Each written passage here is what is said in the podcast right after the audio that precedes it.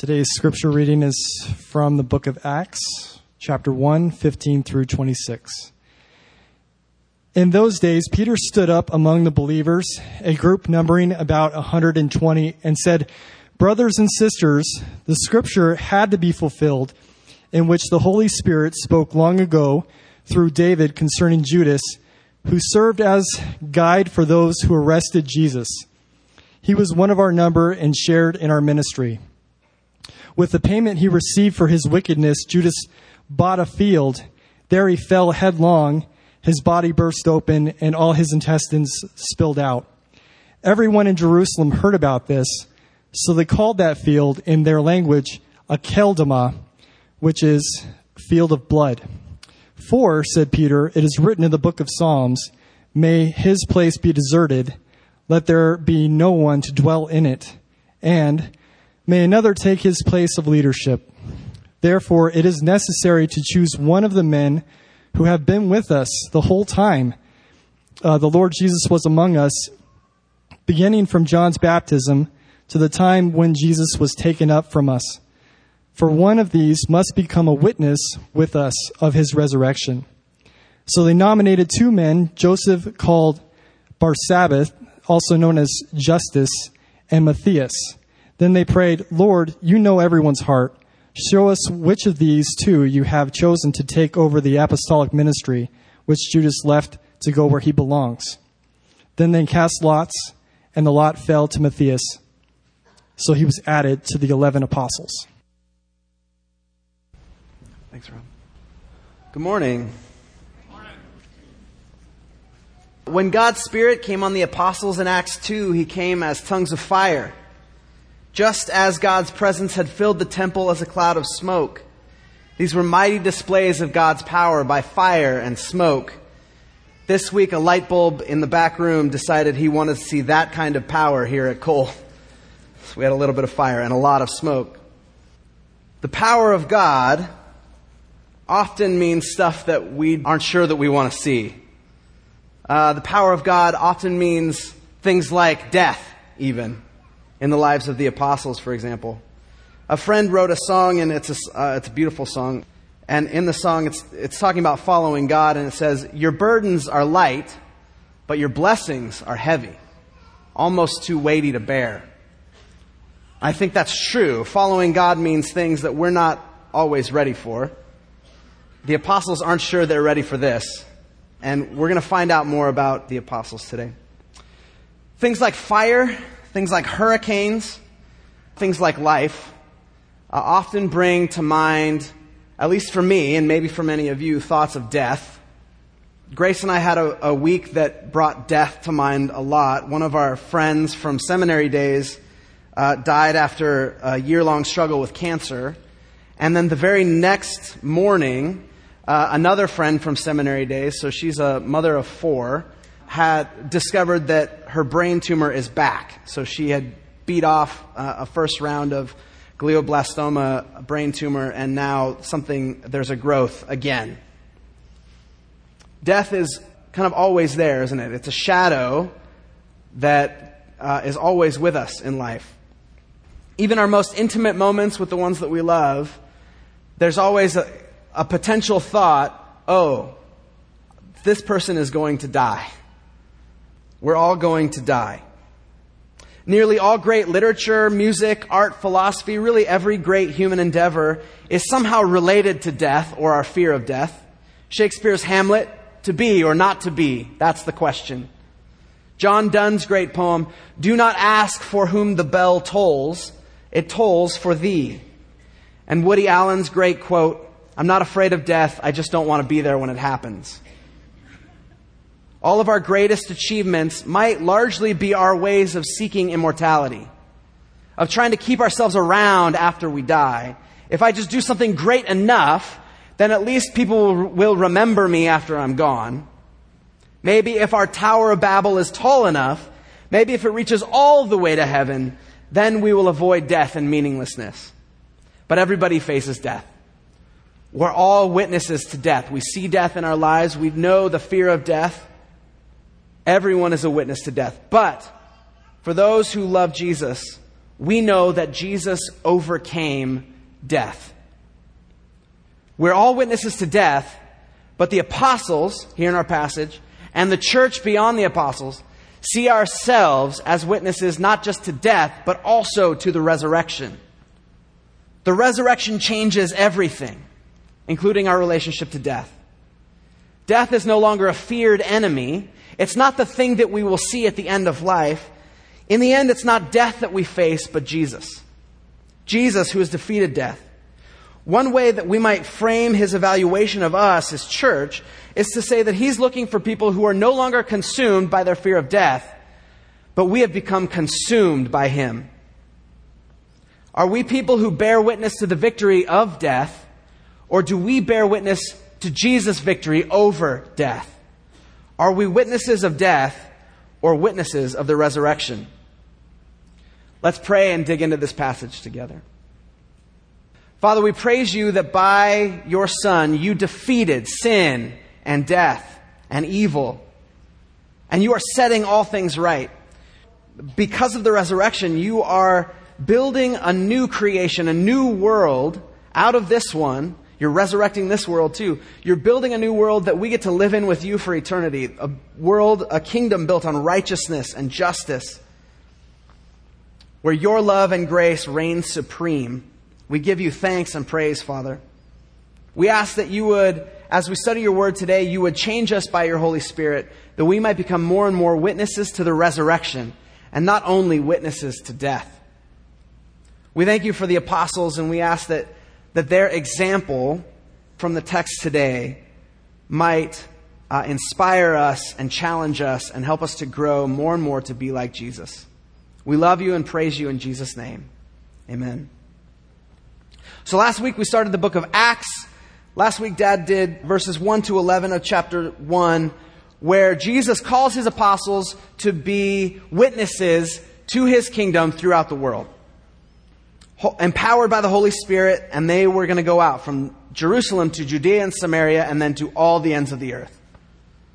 So today in our passage, Jesus has now risen to heaven, and the apostles have to ask the question who are we going to be? What's this thing going to look like? After Jesus is in heaven, he's ruling from up there, but what does it mean for us down here? How are we going to live here and now? And one of the big questions that they have to answer is what does it mean that Judas, one of the number of the twelve, one of the twelve apostles, Judas betrayed Jesus and is now dead? So that's an essential question. Another one is, what is this church going to look like? And then, what is it to be an apostle? So these are the questions that we're going to look at together today. First, let's look at Judas. Uh, there's a very uh, graphic description of his death that Rob read for us. His bowels gushed out, burst open, Fantastic. Judas, who, if you remember the Gospels, was one of Jesus' most trusted friends. He was a friend and uh, apostle. He was the guy who carried the money. So you trust that guy. He's a very trusted friend, but he betrayed Jesus. And in his betrayal, uh, after his betrayal, he recognized what he had done and took his own life. We don't know, the, the Gospels don't tell us why Judas did what he did. We don't really have an, uh, a description of what he was thinking. It wouldn't surprise me to find out that he was trying to establish a political kingdom and Jesus wasn't going along. What he wanted, and what the apostles wanted, and what the church tends to want today also, is a kingdom that does well for us. A political kingdom that establishes rule now. That's what we tend to want. Dad talked about that last week. Jesus didn't go along with Judas's plan. Jesus didn't establish a political kingdom. He didn't overthrow the Romans. He didn't take the reins of, or take the throne in Israel. And so Judas couldn't live with that.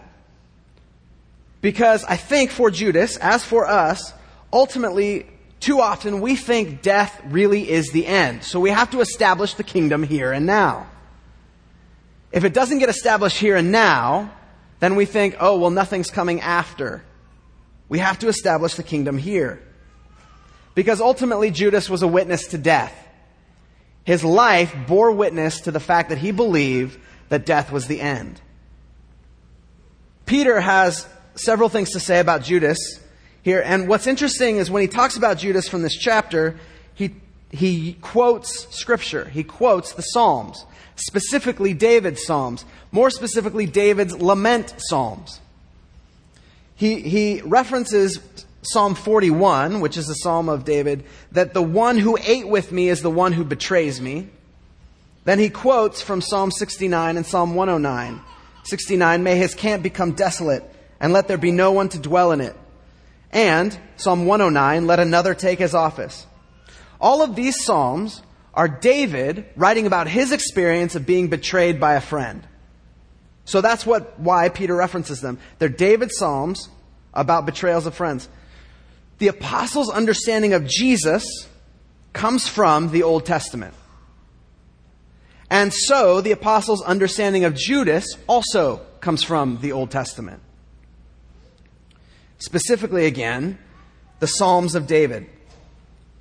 There's a controversy in the last couple of years about a pastor saying we should unhitch our faith from the Old Testament because that's what the apostles did. The apostles unhitched their faith from the Old Testament. And I'm just curious uh, to my brother pastor, what New Testament are you reading? Because the apostles did not unhitch their faith, they intentionally hitched their faith to the, the faith of the Old Testament. They constantly are binding themselves with an understanding of the world through the Old Testament. The Old Testament is the lens by which they understand who Jesus is and what the world is. They see Jesus as the fulfillment of David. That's what they're doing by quoting the, the Davidic Psalms here. Jesus fulfills David's role. David promised, God promised to David that he would always have someone from his seed on the throne of Israel. Jesus fulfills that so that now there is an eternal king, Davidic king, on the throne of Israel. But Jesus also fulfills the entire Old Testament. Way back in the garden, God promised to Eve one of your seed will crush the serpent's head. That's Jesus. In Genesis 12, when God promises to Abraham, your seed will be a blessing to all the nations. That's Jesus. When God promises to David, someone from your throne, someone from your seed will be on the throne of Israel. That's David. Jesus is constantly fulfilling God's promises to Israel. He is a fulfillment of the entire Old Testament. We don't have I'm so bummed that Cleopas and his walking companion in Luke 24 didn't write down this whole conversation, but you remember on the road to Emmaus, Jesus shows up and explains how the entire scripture are about him. I, w- I wish someone had written that down. Would make my job a lot easier trying to, uh, to preach the scriptures. But the whole Old Testament is about Jesus. So the apostles see Jesus in Old Testament terms. So they see Judas as Jesus' betrayer, going back to the Old Testament. So when they're thinking about what they should do next, they use these Psalms. Okay, another person should take his office. So we should fill Judas's place. Again, the apostles are consciously applying Holy Spirit inspired Old Testament to this situation. They see David suggest that another should take David's betrayer's place. So they believe that another should take Judas' place. What they're suggesting here, again, is that Jesus fulfills the Old Testament. He fulfills the role of Israel. He is Israel. Which explains why we need 12 apostles, right? Jesus specifically chose 12 apostles because he wanted 12 to sit on the thrones. He says this in Luke 12 to sit on the thrones of the 12 tribes of Israel. The church is Israel.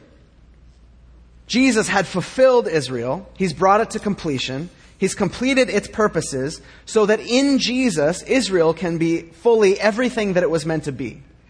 In Christ, Israel is fully Israel. When Jesus went to the cross, Israel was fulfilling its purpose as a nation, meant to suffer for the sake of the world. When Jesus rose from the dead, Israel was rising to new life. When Jesus ascended to the right hand of the Father, the nation of Israel was being exalted to its proper place as ruler over the kingdoms of the earth. And so, for those who are in Christ, The apostles and the 120 that are gathered there in that room, they are now Israel because they're in Christ. The true Israel, righteous Israel, is now the church. As Paul says in Romans 9, Israel is no longer Israel according to the flesh, but Israel in Christ, according to the Spirit of God. The apostles do not yet fully understand what that's going to mean. They still are expecting ethnic Israel to be Israel. Like they're thinking of Israel as only the Israel who are Jews. We're going to find out throughout the book of Acts that that's not the case. In Christ, everyone is welcome to Israel. Gentiles, the poor, orphans, widows, prisoners. The new Israel, under the crucified and resurrected Messiah, is a nation of outsiders. The poor, the meek, the merciful, those who hunger and thirst for righteousness. Israel itself is a group of people being raised to new life by God's work of bringing new life to those who were dead. This new Israel is a witness to the resurrection, not just the resurrection of Jesus, but also the resurrection of ourselves in Christ. We were dead, Paul says, but now we are alive because of Christ. And this was always God's plan. And we can see that in the Old Testament, God continues to bring people who don't belong into the nation of Israel. Uh, maybe the clearest way of naming some of those people is to look at the line of Jesus. Remember, there are five women listed in the line of Je- women.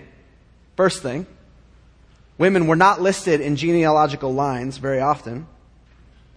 But also, look at these women. Tamar, who prostituted herself and was a Canaanite woman, she's listed in Jesus' line. Then Rahab, who was a, a Canaanite prostitute. Ruth, who was a Gentile widow. Bathsheba, who was seduced and raped by the king of Israel, David. And then Mary, who was an unwed mother, impregnated by someone not her husband. The kingdom of God has always been and was always intended to be a kingdom of outsiders. People who were social outcasts or sexually uh, sinful or had all kinds of politically uh, irrelevant. They're, they're people of, they're not the people that we might choose. That's the people that God chooses to choose. That was always God's plan. These apostles don't know all of that yet. They're going to find out throughout the book of Acts. We're going to see more of God banging their head against walls till they finally get it. But they are the foundation of this new Jerusalem. As we saw in Revelation 21 when we studied it this summer, it's the 12 apostles' names that are written on the foundation stones that establish the New Jerusalem. The church is built on their foundation, on their example. Fantastic. We are the church built on the foundation of these apostles. And when they have to define what it looks like to be an apostle, Peter in verse 22 says, uh, here are the prerequisites for being an apostle and then the job description. Verse 22. They had to walk with Jesus from the beginning when John was baptizing until the day that Jesus was taken up from us. One of those men must become with us, job description, a witness of the resurrection. So they had to walk with Jesus to be an apostle.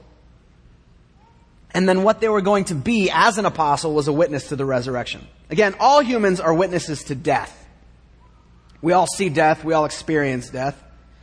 The apostles are called to be witnesses to the resurrection.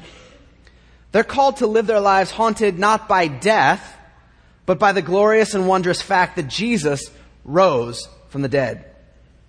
If Jesus rose from the dead, then death has no final victory. It's not the end of me. If he rose, then it's not death that I will face at the end of life, it's Jesus. He then, Jesus, is the end of life. Death is only the path that we all walk in order to meet him face to face. If he rose, then all of this life is his. It belongs to him. If death is the shadow that ha- haunts all of us, then Jesus is the light that stands behind the shadow and chases the shadows away as we set our eyes on him. And so the apostles lived as witnesses to the resurrection in that way. They were not afraid to face death and persecution for the cause of Jesus. They had seen the risen Lord, and so no death could cause them to fear. According to tradition, they all preached the gospel in difficult places, and all of them faced persecution, and all except John faced death. Peter was crucified upside down, Andrew crucified, James killed with the sword, John exiled and persecuted, Philip was killed, Bartholomew martyred, Thomas killed, Matthew killed, the other James was stoned to death, the other Judas was killed, and it appears by tradition that Matthias, who was chosen here to replace Judas the betrayer, was likely beheaded for the cause of Christ. All of them bore witness to the resurrection of Jesus in the ways that they lived and died.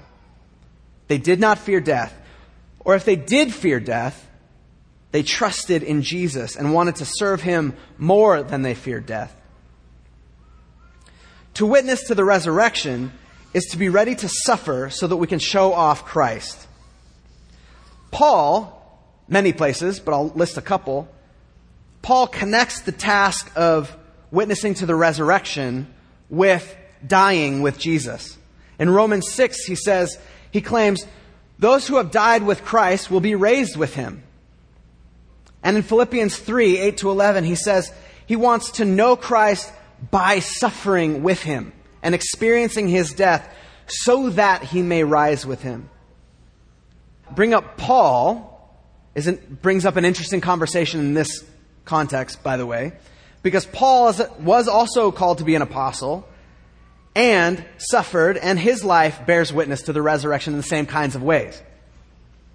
And in multiple conversations about this text this week, the question came up did the, the apostles jump the gun? Should they have waited for the Holy Spirit to name Paul an apostle and, instead of Matthias? So, Paul or Matthias is the 12th apostle. I guess the way I understand it is something like this both of them lived out what it meant to be an apostle. Both of them lived as witnesses to the resurrection. The way they made the decision was in prayer, listening to the Holy Spirit through the words of Scripture, and in community with one another. In other words, the process was a good process, deciding on Matthias. And Scripture gives us no indication that this was a bad decision. And I guess I would answer something like this even if God initially intended that Paul would be the 12th apostle, even if that were the case. God gives us freedom to choose, and God takes our good decisions, this is a good decision, good process, good decision, and makes them great. So, what I think I would like to be known at the end of my life as a person who made good decisions that God turned into great ones. I'll take that. So the apostles bore witness to the resurrection in a few ways. They demonstrate the power of God in their understanding of Scripture and their teaching. They performed miracles and healings that showed that Jesus is still alive and ruling. But mostly, and this is the heart of what it means to be an apostle, they lived and died in ways that showed confidence in Jesus' victory over death and in God's ability to raise them from the dead. There's a movement today of uh, new apostles. So there's people who are now calling themselves apostles in this new apostolic age. That's, uh, I think it comes out of an eschatological belief that we're right near the end and that Jesus is coming back soon, which may or may not be the case. I can't answer for Jesus. These apostles establish their authority by their power, by their speaking, and by their healings. I just want to suggest that's not the way that the New Testament apostles talk about or establish their authority. The New Testament apostles witness to the resurrection by being ready to face death, persecution, suffering. They live as weak for Jesus because Jesus raises the dead and reveals himself in weakness. Paul wrote a lot about this Second Corinthians you could take as an entire book about this exact question. What does it mean to be an apostle? He's arguing Corinth had a bunch of people who called themselves apostles. Paul calls them super apostles throughout the book of Second Corinthians. And they're establishing their authority by visions and dreams and by great works of healing and by being a much better speaker than Paul is. And Paul says, okay, these super apostles who claim charismatic speaking, signs and miracles, they want to establish their authority based on that. Paul says the exact opposite. What does it mean to be an apostle? He says it's not strength that reveals the power of God, but weakness. It's not great speaking ability that shows that one is an apostle, but faithful endurance. It's not miracle or visions that show that one is a witness to the resurrection, but being willing to suffer. In 2 Corinthians chapter 12, which is kind of the highlight of the book for me, there's actually a lot of highlights in that book. But chapter 12, verses 8 to 11. He's talking about his thorn in the flesh, his weakness. He says, Three times I pleaded with the Lord about this, that it should leave me, but he said to me, My grace is sufficient for you, for my power is made perfect in weakness.